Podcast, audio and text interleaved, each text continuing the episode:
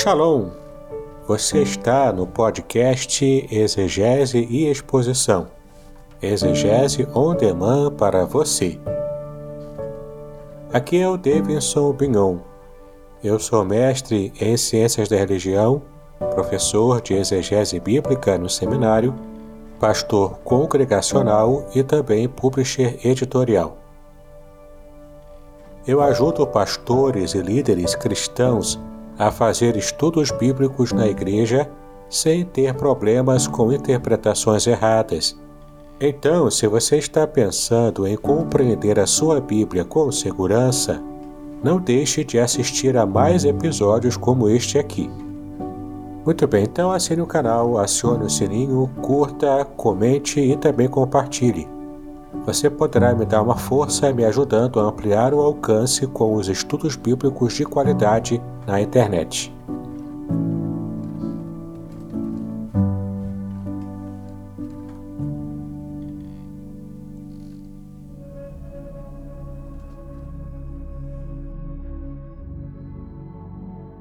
Muito bem, estamos em mais um episódio da nossa série especial de estudos sobre o Apocalipse.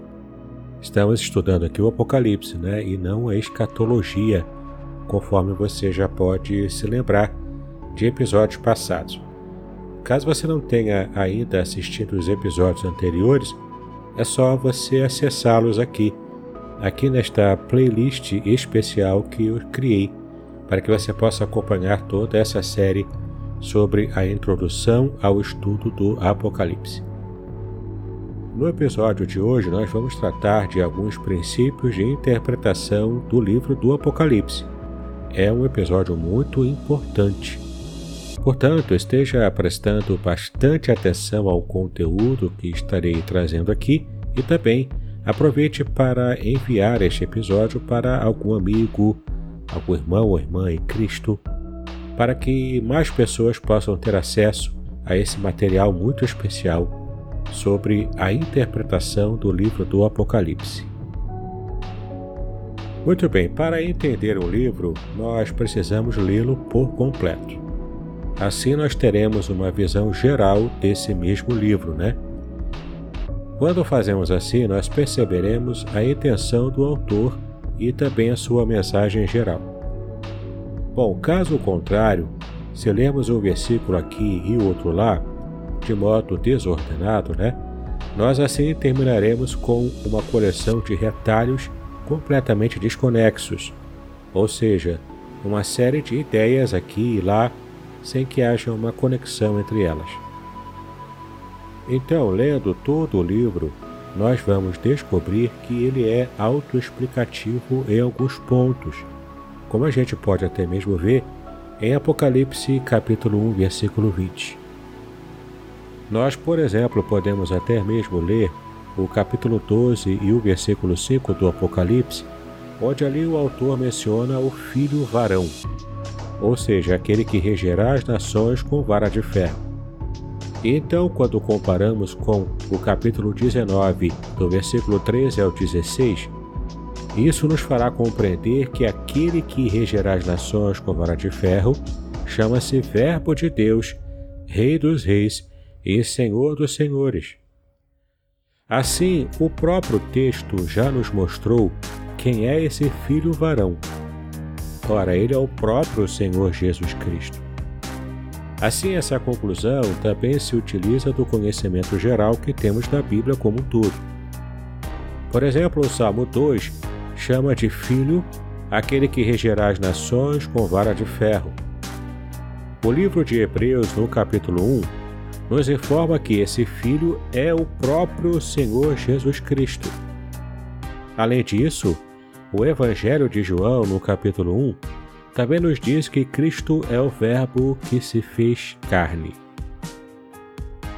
Então, nós fizemos um rastreamento de várias expressões que nos possibilitam uma interpretação inequívoca sobre o Filho Varão de Apocalipse 12. Como exemplo, que dragão será aquele mencionado em Apocalipse capítulo 12, versículo 3? Ora, se lermos até o versículo 9, nós teremos a resposta.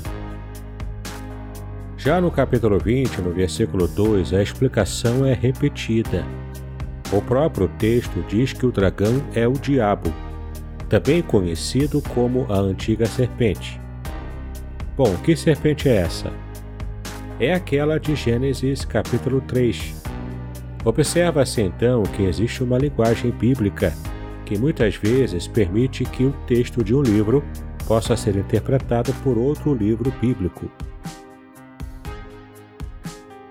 Uma outra questão também muito comum no livro do Apocalipse é conseguirmos identificar quem é o Cordeiro do capítulo 5.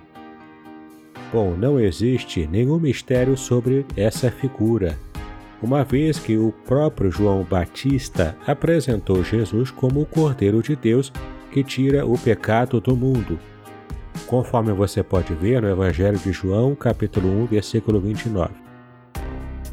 Então, o Cordeiro de Deus, ele é o definitivo sacrifício, tantas vezes representado pelos cordeiros mortos durante as Páscoas realizadas desde a saída de Israel do Egito, que você pode ver em Êxodo capítulo 12. E olha que interessante, o mesmo Jesus, que é o Cordeiro de Deus, ele também é chamado de leão da tribo de Judá em Apocalipse capítulo 5, versículo 5. Bom, a origem dessa expressão encontra-se em Gênesis 49, quando Jacó, próximo da morte, abençoou cada um dos seus filhos ao falar de Judá. Jacó então profetizou sobre a vinda do próprio Messias. Confira lá em Gênesis 49, de 8 a 12. Então, é conclusivo também que se alguém não conhece a Bíblia de modo geral, não deve se arriscar no terreno das interpretações apocalípticas. Na verdade, precisa começar por Gênesis para que possa de fato compreender. Eu posso ainda citar para você entender alguns outros exemplos sobre como é importante conhecermos a Bíblia como um todo para que possamos de verdade compreender o que o Apocalipse diz. Por exemplo, a ceifa. Nós podemos comparar Apocalipse 14, de 16 a 20, com Mateus 13, de 39 a 43. Outro exemplo é a figura das muitas águas. Compare Apocalipse 17, versículo 1 e também Apocalipse 17, versículo 15. Outra imagem também muito importante é a imagem da noiva. Confira em Apocalipse 19, versículo 7, capítulo 21, versículos 9 e 10, capítulo 22, versículo 17 e Efésios, capítulo 5, do versículo 25 ao 27. E por fim, temos ainda o fundamento da Nova Jerusalém, que é a própria igreja Confira lá em Apocalipse 21:14 e compare com Efésios capítulo 2, versículos 20 e 21. Muito bem, agora que já tratamos sobre a importância de entendermos a Bíblia toda para que possamos fazer as conexões necessárias e compreender todo o simbolismo né, que aparece no Apocalipse, vamos ver agora algumas principais correntes de interpretação do Apocalipse. É muito importante que você entenda agora essas formas de interpretação para que você possa então se definir por uma delas ou então para que você possa, ao conhecer cada uma delas, conseguir fazer um, uma interpretação híbrida, né? Usando um pouquinho de cada uma para que você possa então ter um pouco mais de solidez na sua forma de interpretar, tá bom? Bom, a primeira forma de interpretação do Apocalipse ela é chamada de a interpretação preterista. O que ela afirma? Ela, na verdade, traz para a gente a compreensão de que todo o Apocalipse já se cumpriu. Por isso o nome é preterista, né? Porque tem a ver com o passado, com o pretérito. Bom, os defensores dessa teoria eles enxergam o Império Romano como a representação dos inimigos descritos no livro do Apocalipse. A queda do Império teria sido então o ápice do juízo divino profetizado por João.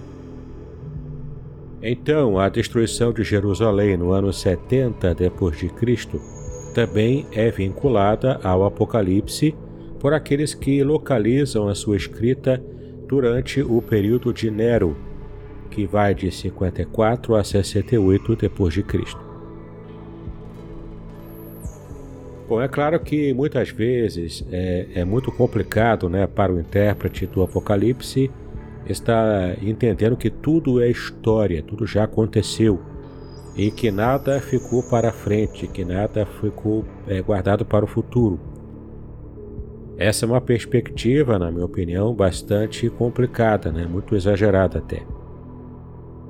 Mas então é importante também você levar em conta de que essa visão preterista de interpretação do Apocalipse, ela tem o seu lugar, ela tem o seu valor, quando você consegue usar o bom senso e perceber que de fato o livro retrata várias questões que já aconteceram na história lá em Jerusalém e na história da igreja também é, no primeiro século.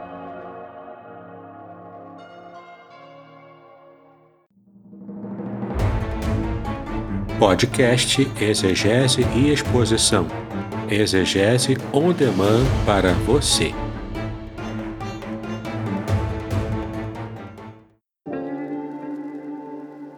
Shalom! Aqui é o Davidson Pignon. Eu ajudo pastores e líderes cristãos a fazer estudos bíblicos na igreja sem ter problemas com interpretações bíblicas erradas. Então, se você está pensando em compreender a sua Bíblia com segurança, não deixe de assistir a mais conteúdos como este aqui neste canal.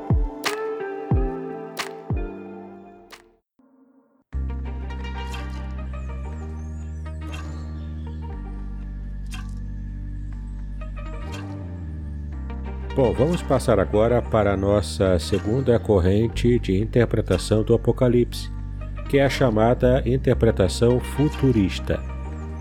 Bom, todos os futuristas projetam o cumprimento inteiro do Apocalipse para os últimos dias, às vésperas da consumação dos séculos. Eles afirmam que nada se cumpriu e nem está se cumprindo agora, né? Mas que tudo se cumprirá repentinamente no futuro em um curto espaço de tempo. Esta é a forma mais escatológica de você interpretar o livro do Apocalipse, ou seja, no sentido mais extremo da palavra mesmo, né? De você jogar tudo para o futuro e desconsiderar todas as informações históricas e arqueológicas daquilo que nós já sabemos que aconteceu no passado.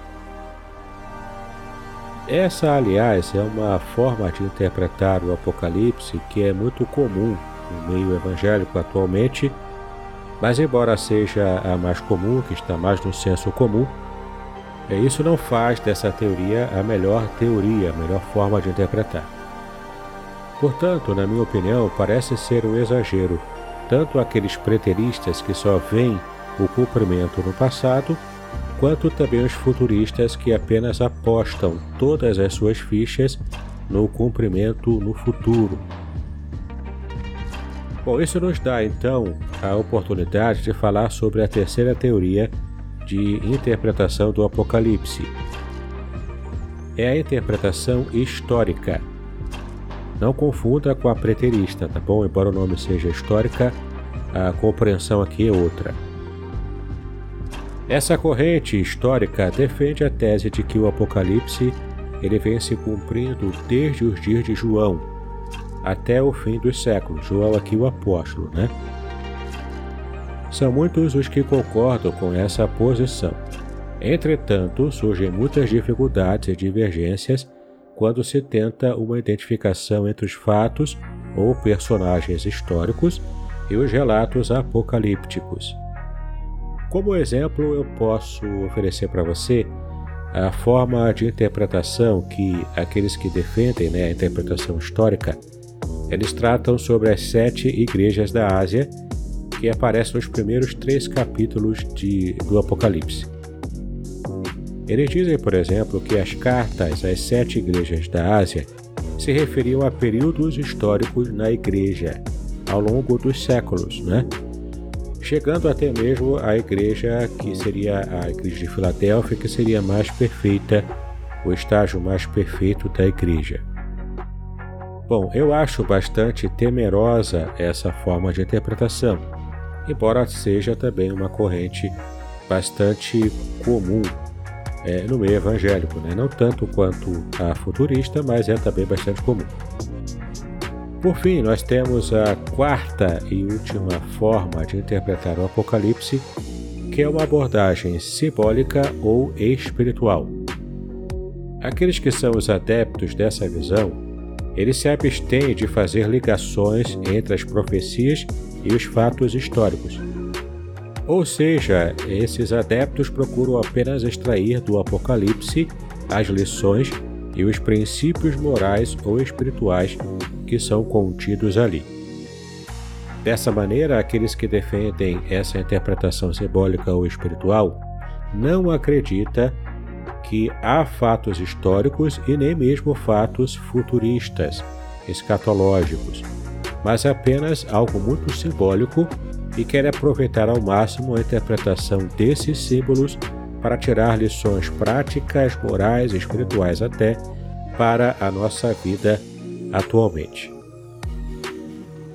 Bom, eu também não preciso dizer para você que eu não concordo plenamente com essa forma de interpretar o Apocalipse também.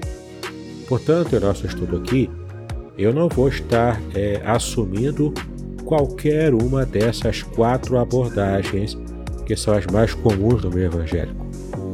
Na minha opinião, a melhor forma de você interpretar o Apocalipse é você entender como funciona essas quatro teorias e você buscar fazer uma abordagem híbrida, ou seja, quando você usa o bom senso, a coerência, você consegue perceber no texto o que é histórico, o que é, é jogado para o futuro, ou seja, uma profecia propriamente, né?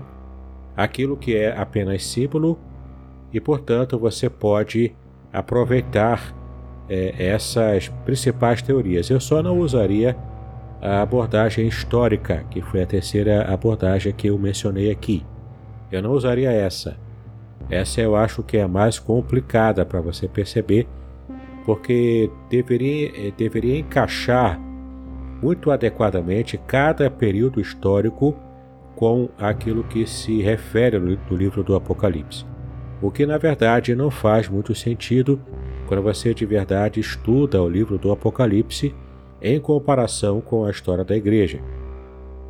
Portanto, na abordagem que eu vou fazer nesse, nessa série de estudos aqui, eu estarei desconsiderando essa abordagem histórica e procurarei fazer um híbrido, portanto, da abordagem preterista, futurista e às vezes simbólica ou espiritual. Se na verdade nós temos que evitar tomar uma postura extremista sobre essa questão interpretativa, mas devemos sim buscar uma visão equilibrada que pode levar em conta essas três correntes de interpretação. Cremos, portanto, em um cumprimento histórico que automaticamente engloba a visão pretérita e futurista também. Então você pode, por exemplo, também se lembrar aqui das cartas às sete igrejas da Ásia. Ora, elas se referiam a problemas existentes nos dias de João, lá no primeiro século. Isso já está cumprido né, quando você consegue perceber que historicamente já houve essa abordagem na época de João. Bom, mas essas mesmas cartas às sete igrejas da Ásia também possuem princípios espirituais que são perfeitamente aplicáveis aos nossos dias. Portanto, essa já, já seria uma abordagem mais simbólica, né? onde podemos tirar lições preciosas para a vida cristã, mesmo hoje no século XXI. Assim, pela sua infinita sabedoria, Deus nos deixou uma palavra que de modo algum perde a sua validade. Ela foi localizada historicamente, mas ao mesmo tempo tem alcance de validade e de mensagem também para edificar a nossa vida hoje em dia. Bom, devemos ainda nos lembrar que um relato sobre fatos ocorridos nos dias de João pode também ser uma profecia para uma época para frente, né? A linguagem profética em si possui esta característica de múltiplas aplicações. Eu vou explicar melhor para você. Por exemplo, quando escreveu o Salmo 22, o autor estava falando de suas próprias experiências e, ao mesmo tempo, ele estava profetizando sobre os sofrimentos de Cristo. Então você deve se lembrar de que os, o autor do Salmo 22, que é o rei Davi, ele estava então se referindo também profeticamente no seu salmo ao Senhor Jesus, embora sua abordagem inicial seja uma referência a si mesmo. Então, quando nós vimos sobre esse ângulo né, de estar tendo um texto que tanto se refere ao seu período histórico quanto também a um período mais à frente, várias profecias apocalípticas podem ter se cumprido na queda do Império Romano e ter ainda outro cumprimento mais amplo nos últimos dias. A profecia de Jesus em Mateus 24, por exemplo, parece estar ligada à destruição de Jerusalém no ano 70 e também nos últimos dias, quando o Senhor Jesus disse que os que estiverem na Judéia fujam para os montes. Não passará esta geração sem que todas estas coisas aconteçam. Confira lá em Mateus 24, versículos 16 e 34. Então espero que tenha ficado bastante claro para você o quanto é importante conhecermos as formas de interpretar o Apocalipse. A partir desse ponto, a gente precisa entender como o Apocalipse se estrutura. Então precisamos ver um esboço do livro do Apocalipse. Eu vou colocar aqui na descrição deste episódio um pequeno esboço do livro já que para falar aqui, né, citando em áudio fica bastante complicado sem que você possa visualizar. É um esboço bastante simples, mas que abrange toda a estrutura do livro do Apocalipse. É só você estudar com calma e observar as passagens, né, como aparecem no esboço que você terá acesso quando vir a descrição deste episódio.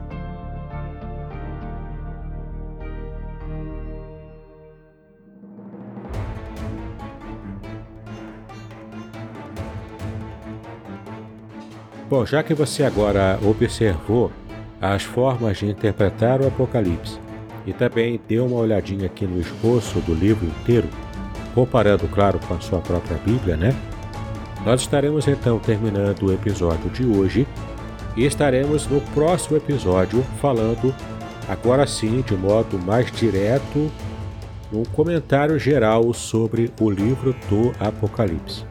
Prepare-se então porque o próximo episódio nós estaremos mergulhando propriamente no texto, no texto do Apocalipse. Ele será provavelmente o episódio mais importante de toda a nossa série. Então eu realmente recomendo a você que esteja assinando meu canal do YouTube e clicando no sininho para que você possa então receber a notificação do próximo episódio quando tratarmos sobre esses detalhes do livro do Apocalipse. Eu espero que você tenha apreciado bastante o conteúdo que estudamos no episódio de hoje e eu espero você no nosso próximo episódio. Que Deus abençoe os seus estudos, paz e bênção sobre a sua vida.